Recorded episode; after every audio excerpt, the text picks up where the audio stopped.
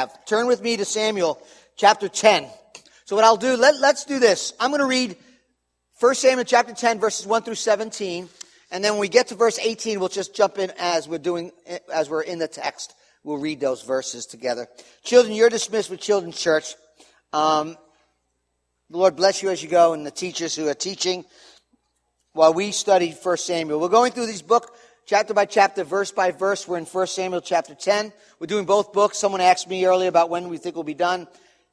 2026. I don't know. We're gonna, we're, we're taking larger portions, maybe, maybe sometime next year, but, um, God's been gracious to the church. God has been encouraging and strengthening the church through this study. So I praise God for that.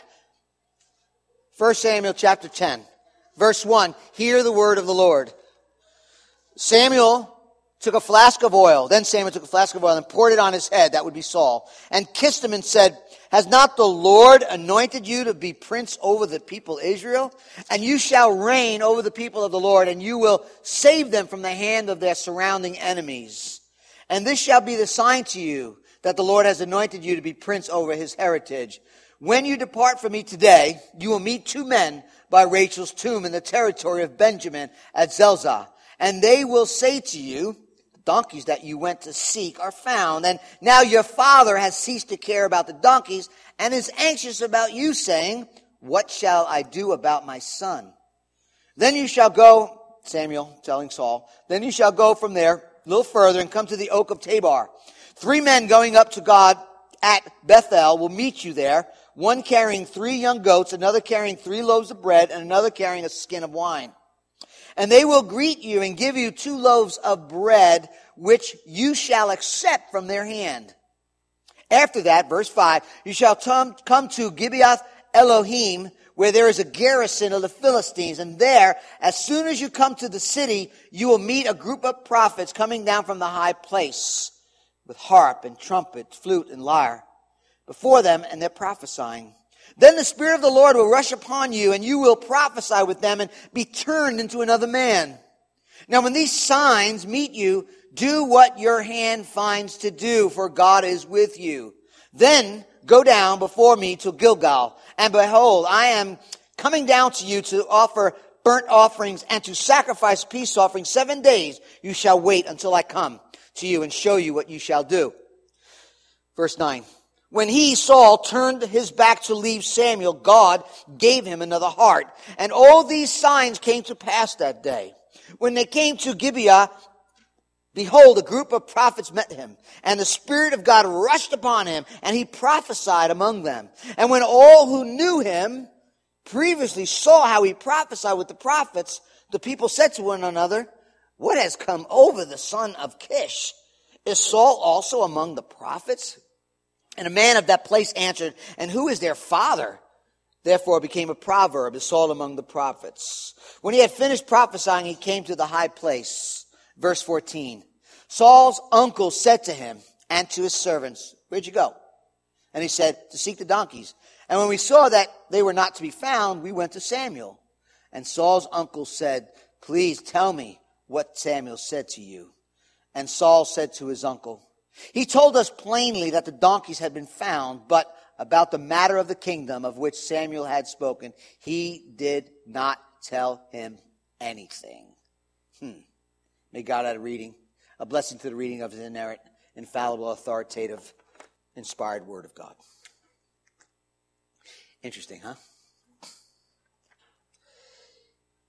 Samuel, let me bring everyone up to speed real quickly. Remember, He's the last judge of Israel. He's a prophet. He's a priest. He's called in chapter 3 to his prophetic office. And then in chapter 7, Samuel is leading the foolish and disobedient Israelites back into repentance and renewal and worship, chapter 7.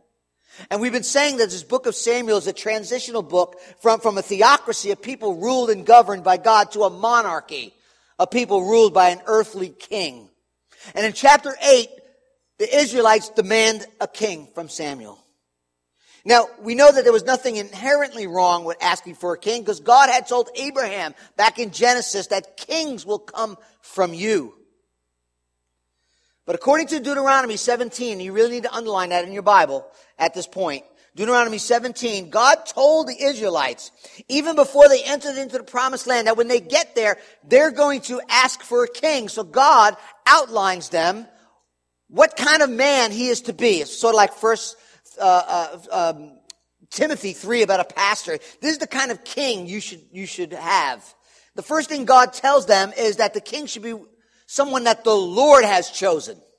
Deuteronomy 17, 14. Someone the Lord has chosen. Someone who will not acquire uh, uh, many horses for himself. Someone who will not bring them back into slavery. Someone who will not have a, a desire for excessive silver and gold. Someone who is king over Israel will sit on the throne and, and, of his kingdom and he'll write a copy of the law and he will read it and meditate upon it and, and, and, and trust God. And learn to fear God, Deuteronomy tells us, by keeping the words of his law and statutes and do them. That's the kind of king you want. Remember, there's nothing wrong with having a king, as I said. It's, but, but you gotta have the right king for the right reasons, God tells him. And that king is to recognize that he is not king over his people ultimately, but that God will be king over his people ultimately. In fact, he tells Samuel, has not the Lord appointed you to be prince over his people Israel? Chapter 10 verse 1. Over, under God, over his people. And God had called the people of Israel to himself. God had called them out of, uh, uh of Egypt to be his own possession, a privilege that no one on earth had enjoyed but the people of God.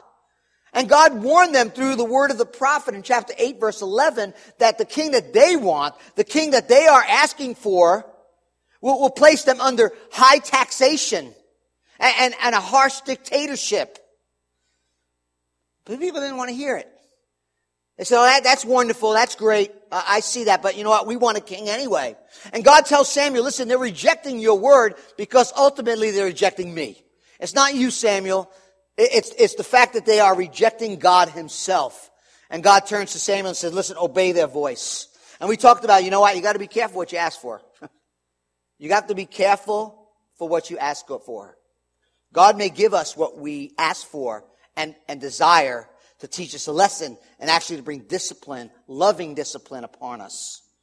Last week we, we witnessed the sovereignty of God, the sovereignty and the providence of God and how Samuel meets Saul and, and the choosing and the anointing of Saul. And this meeting, this, this sovereignty, you see the sovereignty of God, the providence of God last week, this meeting was arranged through lost donkeys, a servant, a coin, young women drawing water, sacrifices, dinner and a movie.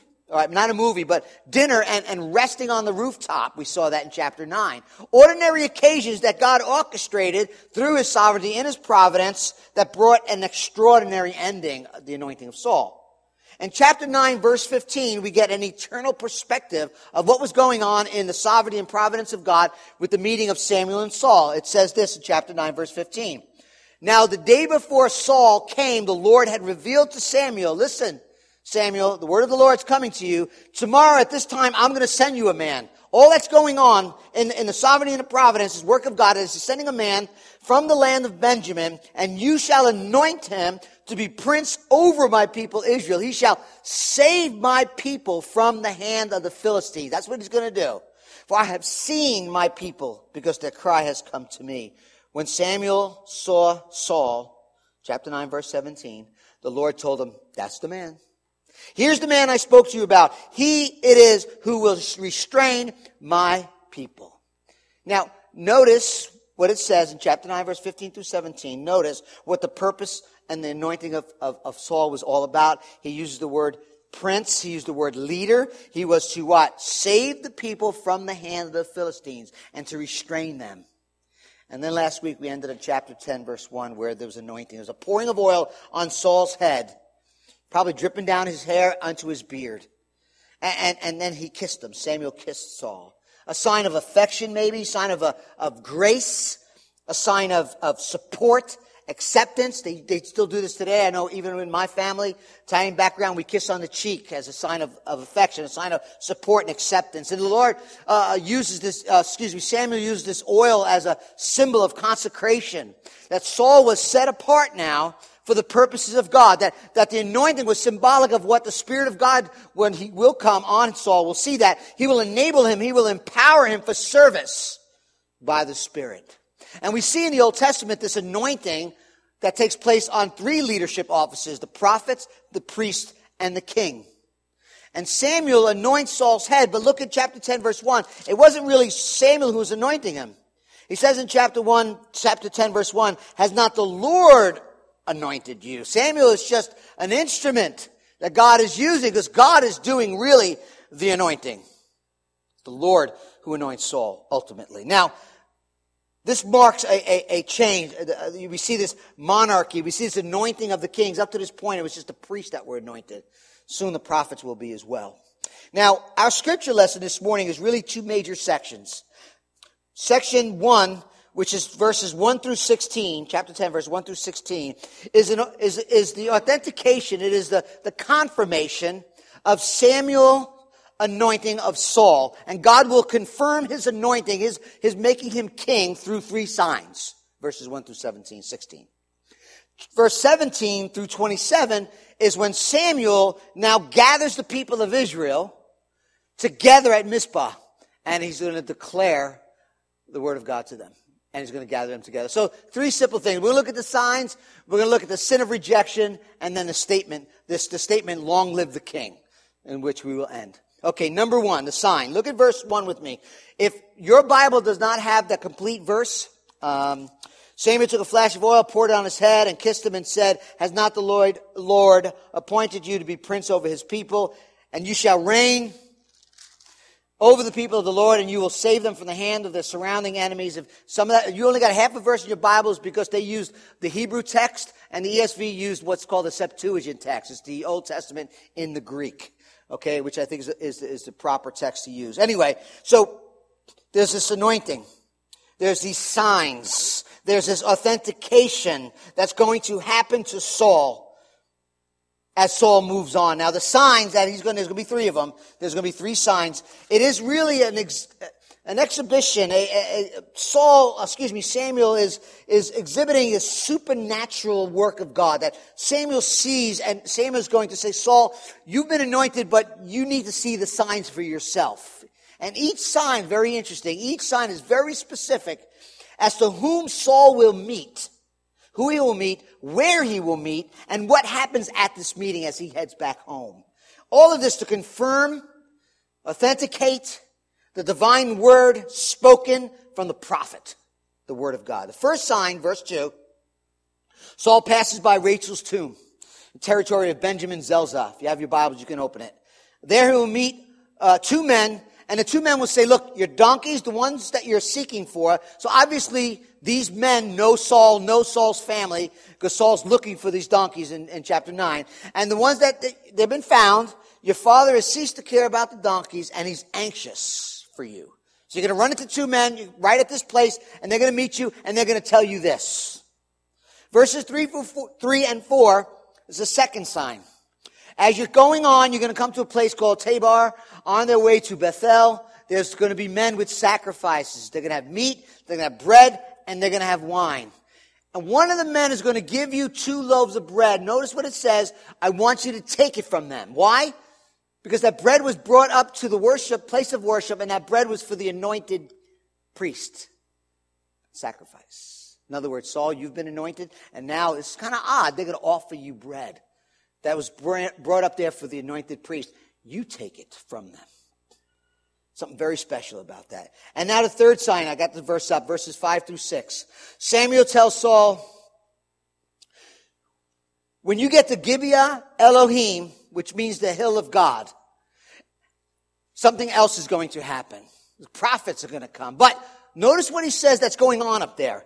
He says there's a place called, which is Gibeah Elohim means the hill of God. And at the hill of God, at this borderline, border of the, of the place, um, there's a garrison. There, there are Philistines camped there.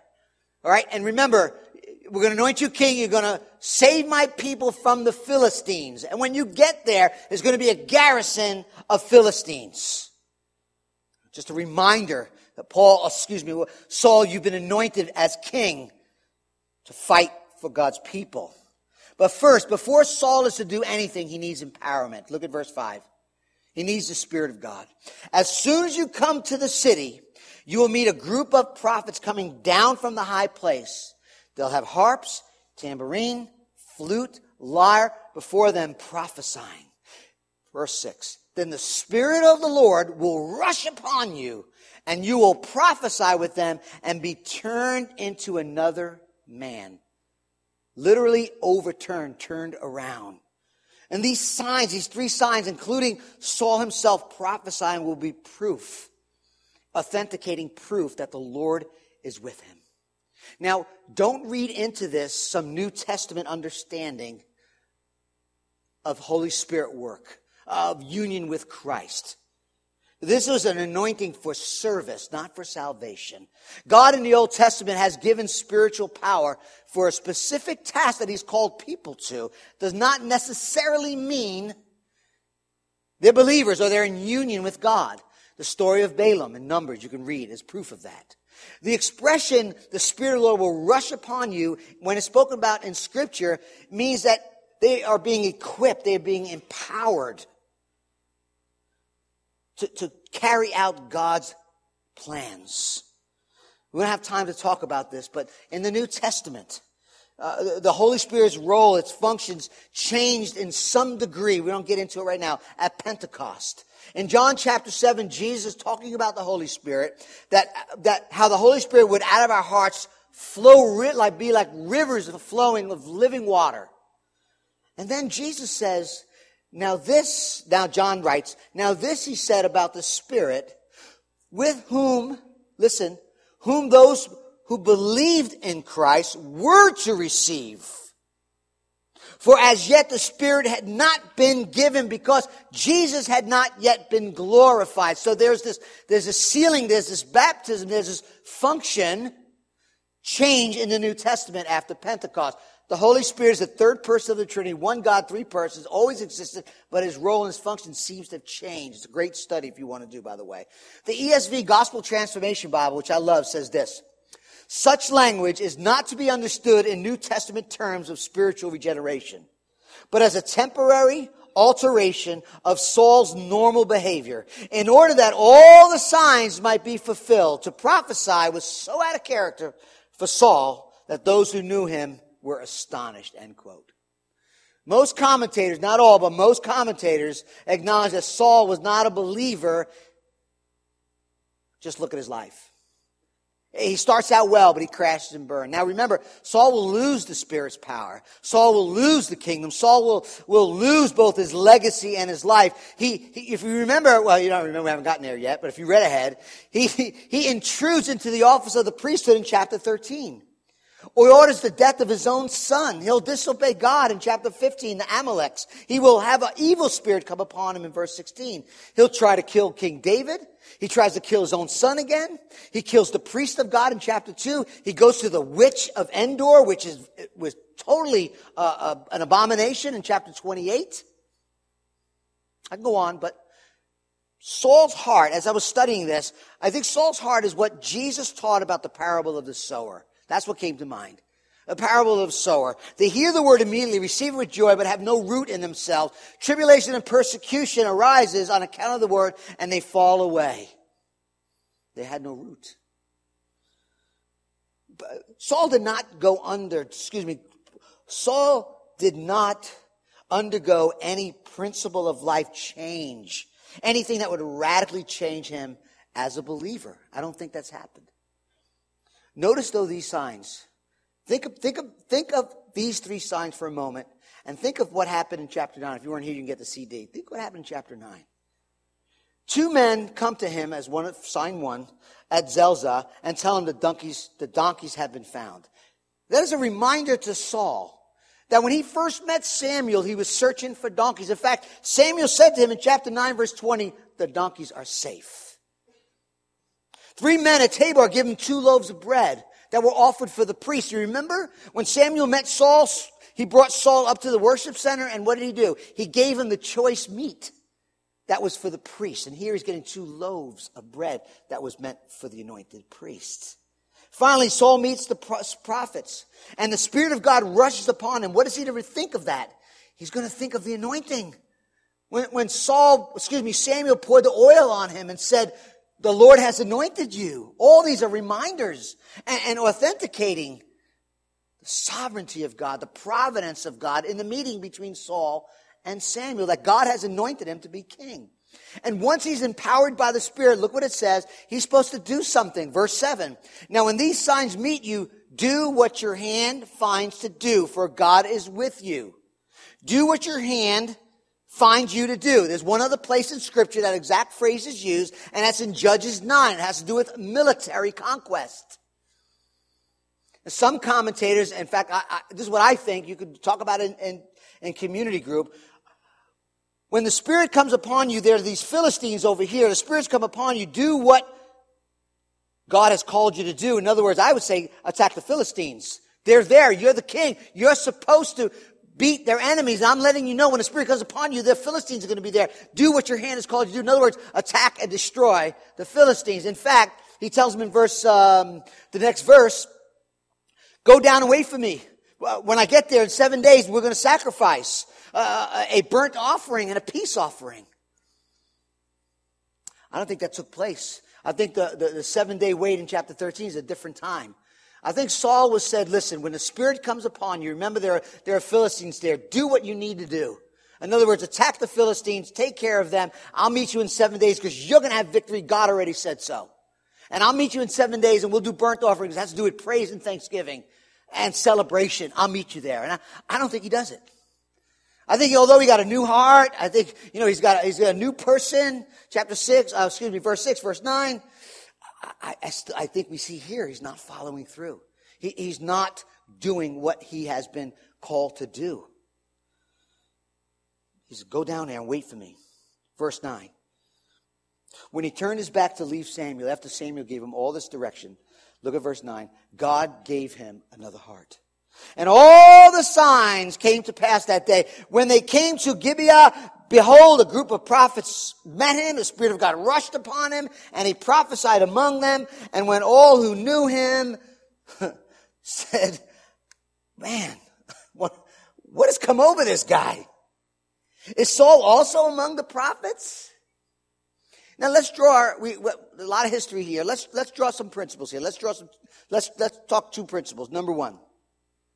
Saul now is the, is the promised now king and God gives him the power to, to do what God had called him to do. But notice, he was to submit to Samuel the prophet who brings God's word. All throughout this text, Samuel is directing, leading. The Spirit of God gives us power, but that power that He gives us is to be exercised in obedience to God's Word. The Spirit and the Word must never be separated. And Samuel's instructing Saul. Samuel's trying to teach Saul to submit to the Word of God. And not to do whatever he wants, but to do what the prophet, who is the mouthpiece of God, tells him to do. See, although they were going from a theocracy to a monarchy, it was never meant that God was not going to speak through his prophets. In fact, I would say that the prophets have a, a, a, I would say a, royal authority, a royal power over the king because they are bringing forth the word of God. They're functionally superior to that of the king because they bring the word of God. So let me challenge you this morning. Let, let me, let me ask you a question and challenge you this morning. Do you open your Bible? Uh, are you getting ready for, for God to speak to you? Is your heart humbled? Are you, are you uh, under the Word of God and not over the Word of God? Are, are you opening up and saying, Lord, speak to me. Show me the truth. Help me to obey. Help me to delight in you. Help me to see you. Are you longing when you do your Bible reading? hopefully you do. You're reading the scripture and you're saying, Lord, speak to me through your word. I don't care what they tell you on the view. God speaks to us through his word. Is the Word of God the final authority?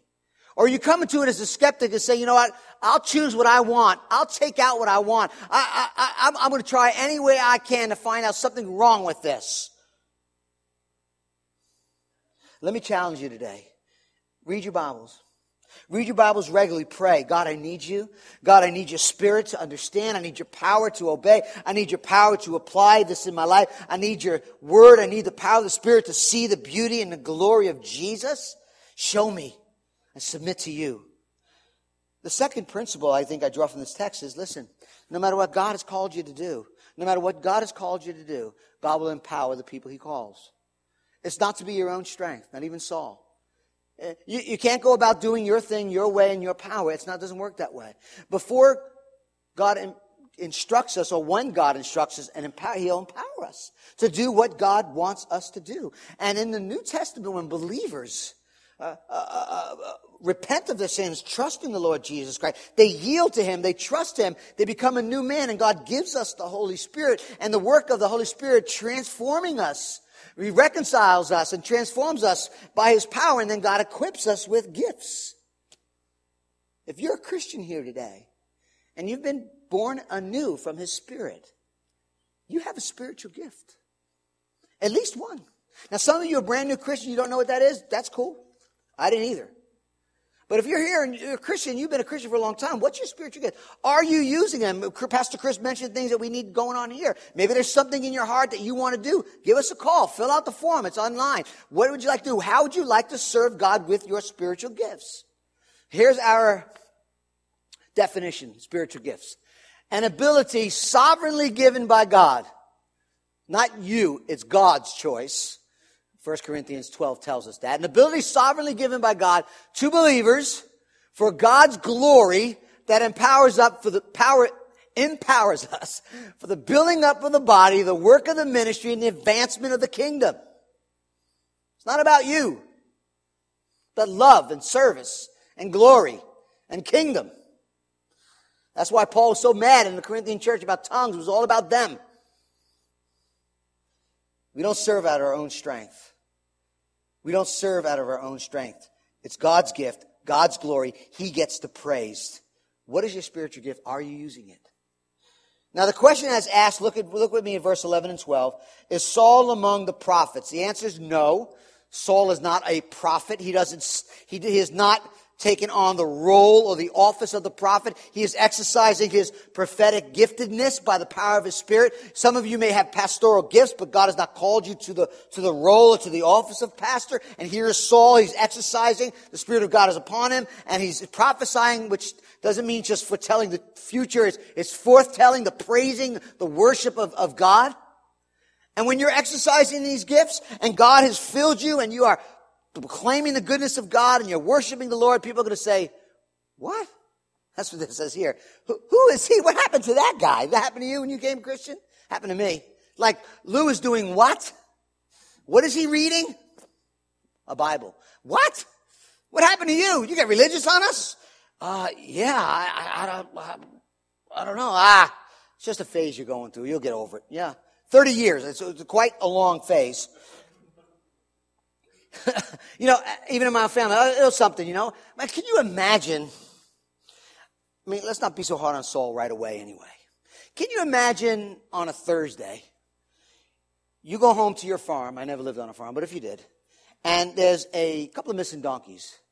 And dad's like, hey, listen, I want you to go find these donkeys. Like, okay, you go. And you're gone a couple of days. And you come home and you're the king of Israel. Like, that's a weekend. Yeah, I was going shopping, man. I stopped the price shop, and next thing you know, they inaugurated me. I'm the, I'm the president of the United States. I don't know how it happened. You know, it's like that, that's, that's quite a day. That is quite a day. So let's not be so hard on when he meets his uncle in verse 14. Because his uncle comes to him and is like, hey, how's your weekend there, uh, nephew? Pretty good. What'd you do? Looking for some donkeys.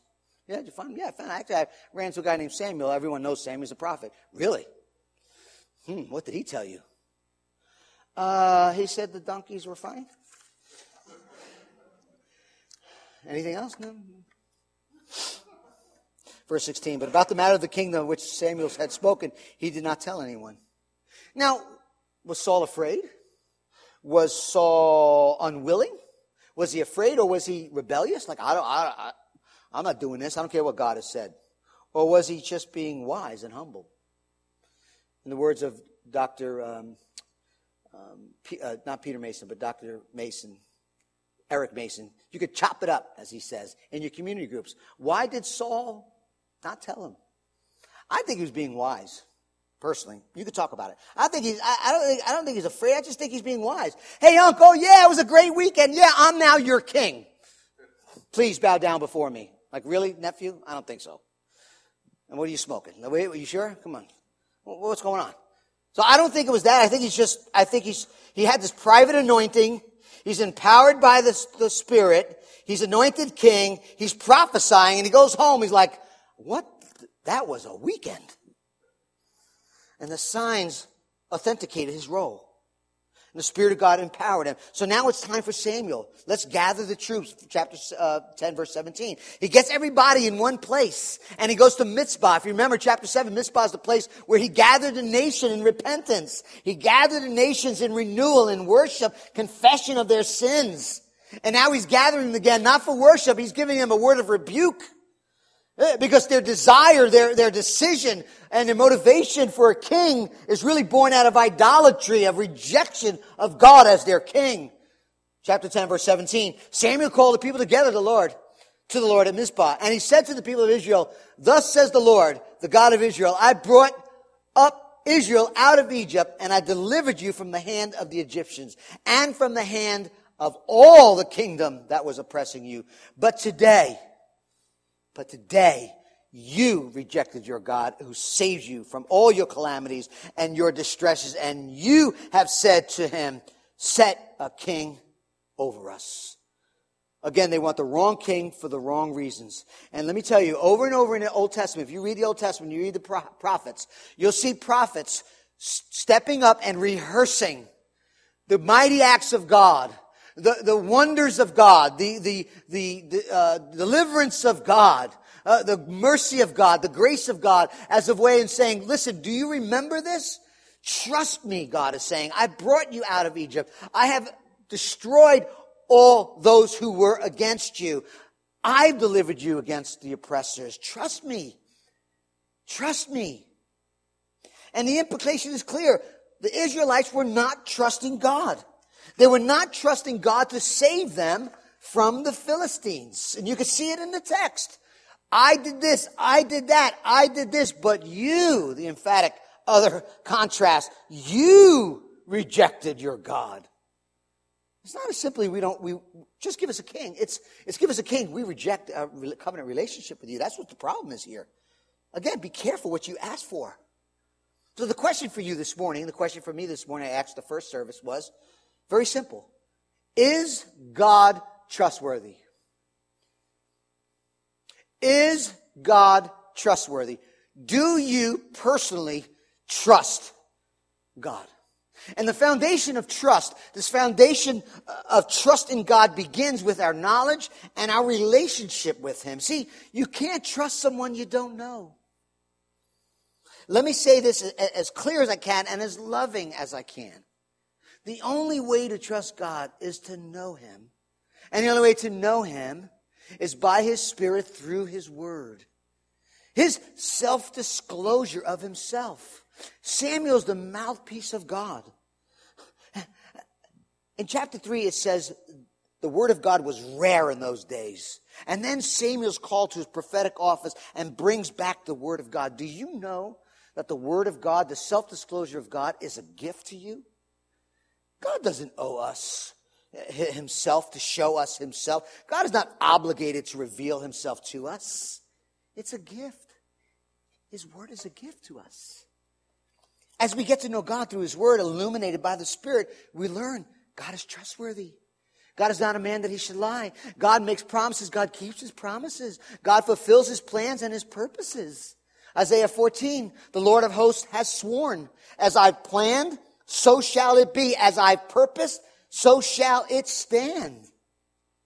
The Israelites have seen God's faithfulness and, and watched God fulfill his promises. They heard his God heard their cry in Egypt. God provided food and water in the wilderness, gave them direction, spared them from Egypt. Over and over again, God proved himself faithful. And God has proven himself faithful if you walk in with Christ at any amount of time to you too. And to me, has he not? But because our hearts are prone to wander, as that song goes, my heart's prone to wander. We are so easily astray, led astray to seek other things, other kings that we think will give us joy and happiness, fulfillment and purpose. We need to be reminded. We need to be reminded God is faithful. God love you. God's grace. God is faithful. God can save you from your calamities and your distresses. All of us need to be reminded of His love. That's what I do every Sunday. His love, His grace, and His faithfulness. And seek Him to give us what only God can give us. That's what idolatry is, seeking other things. There's no true joy true peace and justification outside of God. Now, there's a man named Blaise Pascal, who's a mathematician, philosopher, scientist in the 1600s. When he's, when he, he said this quote, and this is about eternal joy, eternal peace, about man seeking it, and this is what he writes. He said, what else does this craving and this helplessness proclaim? In other words, there's this desire in my heart. He says, it proclaims, but that there was once in a man true happiness of which all that now remains is empty print and trace. This he tries in vain to fill with everything around him, seeking in things that are not there, the help he cannot find in those that are there. Though none can help, he says, since the infinite abyss can be filled only with an infinite immutable object, in other words, God himself. End quote. that's idolatry. The things that are more important to you than God, the things that captivate your heart and mind more than God, the things that you seek to give you what only God can give you, that vital, foundational thing in your life that if you lose it, you would lose yourself. Those things in which you cling to, those things in which I cling to, are just self efforts, self justifiers to save ourselves like the Israelites who rejected God. They wanted salvation in someone else. Someone else will save us. And idolatry is essentially this, this, the sin of self-effort, the sin of, of self-salvation, trying to be our own saviors, our own lords, and trusting in things other than God and God's provision for us. Tim Keller, great book called Reasons for God. If you know anybody that's a skeptic about Christianity, it's a great book. Tim Keller, a Presbyterian pastor in New York City, Reasons for God. He said this. There are two ways to be your own Savior and your own Lord. The first is by saying, I'm going to live my life the way I want. The second way is described by Flannery O'Connor, who wrote about one of her characters by the name of Hazel Motes. That he knew that the best way to avoid Jesus was to avoid sin. If you are avoiding sin and living morally, so that God will have to bless you and save you, then, ironically, you may be looking to Jesus as a teacher, a model, and a helper, but you're avoiding him as savior. You are trusting in your own goodness rather than in Jesus for your standing with God. Then he writes this, you are trying to save yourself by following Jesus. Whew. All the wrong reason. In other words, religion if I obey and I do what God wants me to do, then, then God will be, will, will forgive me, then God will accept me, then God will bless me because I'm obeying Him. Or irreligion, uh, uh, I don't want nothing to do with Him. I, I, I want to do my own thing, be my own Lord, my own Saviors. Are really both ways that we try to be our own Saviors and Lords. Irreligion says, I will make what's right. I will say what's right. I will do as I want. And then the more religious people seek to be own Savior through religious pride. Look how good I'm doing. I read my Bible. I go to church. I tithe. I do everything I'm supposed to do. You know what, God? You owe me. You owe me. You owe me a happy life. I've earned it. You, you, you should listen to my prayers. I've earned it. You see, irreligious people reject Jesus as Savior and Lord of their lives because they want to have power and control and rulership over their life. And the religious person rejects Jesus Christ because when they see Him who He really is, his holiness, they are completely and utterly humbled and they can't take it. We're called, listen, to repent of personal saviors, Listen, being religious, working and doing things that God tells us we should be doing for the motivation of earning His love, being accepted by Him, and have a sense of personal justification is just another form of idolatry. You're relying on your work, you're relying on your behavior, you're relying on your moral and upright conduct to save you. All adult, all idolatry is a functional righteousness and a work that you do yourself, but that is not the gospel.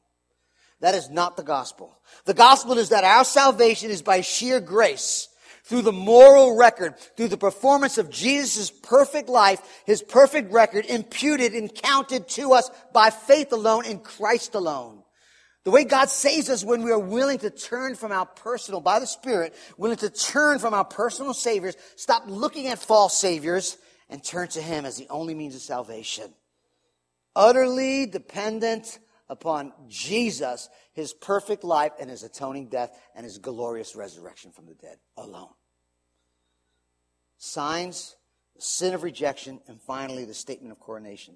Now, when a prophet shows up and a prophet speaks to the people and they say everything that God has done for you, and then all of a sudden he says, but this is what you did. You rejected the king. Now gather together. It's usually not a good thing. Like, oh, here comes the woes. you read the Old Testament. Oh, here. So you can imagine what Samuel, them, not, not Samuel, but you imagine what people were thinking when Samuel says in verse 7, present yourself before the Lord by the tribe and by your thousands. Not long ago, Joshua 7, if you know the story of Achan, right? Go into the land, destroy everything, don't take anything. If someone takes something that don't belong to them, it says in, in, in, Joshua, make the camp, it will make the camp of Israel liable to destruction and bring trouble on it. What do they do? They go in, and what does Achan do? Takes a little booty for himself, got a little robe, some gold. God is not happy, and what do they do? Get everybody together by clan and slowly move their way, just like they're doing here, until Achan is chosen. Know the story? They go to his, they go to his tent, and they find the goodies there. And what do they do? They stone him to death and burn him. So you can imagine after Samuel's rebuke and calling, them all together what they're thinking. Oh boy, I know how this story goes. Samuel, verse 20, brought all the tribes of Israel near and the tribe of Benjamin, and they were taken by Lot. He brought the tribe of Benjamin near by its clan, and the clan of the Matrites were taken by Lot. And Saul the son of Kish was taken by Lot. But when they sought him, he couldn't be found. Where'd he go? I don't know. We're doing the lots. He's not finding them. We're not sure exactly what the lots were. Some people think of it as what they call the Urim and a, and a Thummim. It's, it's, something inside the breastplate of, of, the ephod of the high priest. They would use that as, as a lot. Um, they, they, cast a lot for different reasons. We read it in Acts chapter 1. They cast a lot for replacing of Judah. Uh, but remember, Proverbs 16.33. This is all by the will of God. Proverbs 16:33 the lot is cast into the lap but every decision is from the Lord. This is not superstition. This is something God has allowed in the Old Testament. It is a, public confirmation of what God was doing rather than simply Samuel's private anointing of Saul. The prophetic word should have been enough, but this is going to remove every doubt who is the king. And the lots fall on one guy. He's in the baggage. Verse 22. Behold, he was hidden himself among the baggage. He, he's, he's hiding out in the suitcases. Actually, baggage, it could be utensils, weapons, musical instruments, I don't know. But the point is, he's nowhere to be found. Samuel has, excuse me, Saul has got out of Dodge. Maybe when they're gathering everybody together, like Saul's like, oh, this never goes good. I'm not staying. I'm hiding. God will never find me in the baggage. Verse 22. So they inquired again, Lord, where is this guy? We need your help. Is there a man still to come? And the Lord said, yeah, yeah, behold, he's hidden. He's right over there. He's under the baggage. You see Samuel, like, how'd you know I was here? You know, the Lord told us. They ran, they took him. He stood up among the people. Must have been a big baggage. And he was taller than all the other people, his shoulders upwards. And Samuel says to all the people, Do you see him whom the Lord has chosen? There is none like him among all the people. And all the people shouted, Long live the king. Now again, we don't know why he was hiding. It certainly wasn't pride and arrogance, because if it was me, I'd be like, yo, there's anointing going on. I think I'll stick around, because I know where this is going. I know exactly who's going to be chosen. Yeah, yeah, that's me, right? And he's hiding. So I don't know why, but maybe fear. I don't know. Humility. We don't know. They run, they bring him out, and everyone's like, that is one handsome dude. He's tall, he's handsome. That's the guy. It doesn't make him a great king. It just makes him, you know, win an Academy Award or something. I read a commentary this week that said, and I, am assuming this is accurate, it's a very well written commentary, that whenever tall people are mentioned in the scripture, it all has to do with non-covenantal people. And I looked up a few of them. It's true, the pre-Israelites in Canaan, Numbers 13, the Anakites in Deuteronomy 2, a Philistine, the giant, all these larger than life people have nothing to do with the covenant people of God, and therefore it's kind of pointing and describing Saul as one of those guys. Interesting, very interesting. Samuel says, the Lord has chosen you. And you might wonder, why didn't God choose a better king for them? And the answer is found in the earlier rebuke. God's choice, now listen, God's choice of Saul is partly God's judgment on them for their wrong and foolish motivation in their request for a king. The people gather around Saul and then about, and then they shout this coronation, long live the king. Let's put the gold medal on him like he won some Olympic thing. Saul may be hiding, but now he is king. The chapter closes this way, verse 25. Then Saul told the people the rights and duties of the kingship. And he wrote them in the book and laid it up before the Lord. I believe it was Deuteronomy 17, at least partly. Exactly what, this is what the king is supposed to do. Verse uh, 25. Then Samuel sent all the people away, each one to his own home. You see, the prophet taking authority still. Verse 26, Saul also went to his home at Gibeah, and with him went men of valor whose hearts God had touched. But some worthless fellows, that's the same word that Eli called Hannah, and the same word that said about Eli's sons, they were worthless. How can this man save us? Come on. And they despised him and brought him no present, but he held his peace. The king held his peace even after he was rejected and despised. In some ways, he will save them, in some days, he can't. Why? Because this is about the King of Kings and the Lord of Lords. I mean, if you see an anointed King of Israel who's, who's rejected and despised, but held his peace, does that sound like anybody we know? Isaiah 53, he, Jesus, was despised, rejected by man, a man of sorrows, acquainted with grief. And as one from whom men hide their faces, he was despised. We esteemed him not. Surely he has borne our griefs and carried our sorrows, yet we esteemed him stricken, smitten by God, and afflicted. But he was, Jesus, pierced for our transgressions. He was crushed for our iniquities. Upon him was the chastisement that brought us peace. And by his wounds we are healed. All we, like sheep, have gone astray. We have turned everyone to his own way, and the Lord has laid on him, Jesus, the iniquity of us all. Listen what Isaiah says. He was oppressed.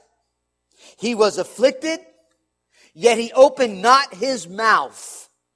Like a lamb that is led to the slaughter, like a sheep that before its shearers is silent, so he opened not his mouth. Yet it was the will of the Lord to crush him. He has put him to grief. When his soul makes an offering for guilt, he shall see his offspring, resurrection. He shall prolong his days. The will of the Lord shall prosper in his hand. Listen. All the kings of Israel, even David, don't compare to the King of Kings. Jesus is the true and better King. He's the true and better Savior. No longer do we need to look to self, self justification. No longer do we need to try and be our own Lords thinking, you know what? I'll do whatever I want and find out at the end of the day it's accomplished nothing or accomplishing something you want and getting full of pride, just like Satan. No. Our Savior lives a perfect life a perfect life that's required, that we will never live and die a wrathful death in our place. The death that we should have died. And then he freely offers us salvation. How, can this man save us? through repenting. Stop trying to be your own Savior, your own Lord. Stop trying to self justify or save yourself and believe on and trust on the Lord Jesus Christ, who died as a payment for your sin debt and rose from the dead for your justification, forgiveness of sin, imputed righteousness, reconciled to God. Trust His moral record, not yours. Trust His moral performance, not yours. Trust, trust his obedience, perfect obedience to the law that's been imputed and counted to you by faith alone in Christ alone. Will Jesus be your king this morning? Will he be the one who all ushers in the kingdom of God, who inaugurates the kingdom of God? He is the true king of kings. In fact, let me give you one more verse. Jesus came into Galilee, Mark 1, proclaiming the gospel of God and saying, The time is fulfilled. The kingdom of God is at hand. Repent and believe the gospel. Father, by your Spirit, through your Son, for your glory, Father, we want to destroy the idols of our hearts, ways in which we are trying to justify ourselves. We, we, are trying to find meaning and purpose outside of you. Father, ways in which we want to save ourselves, it can never happen.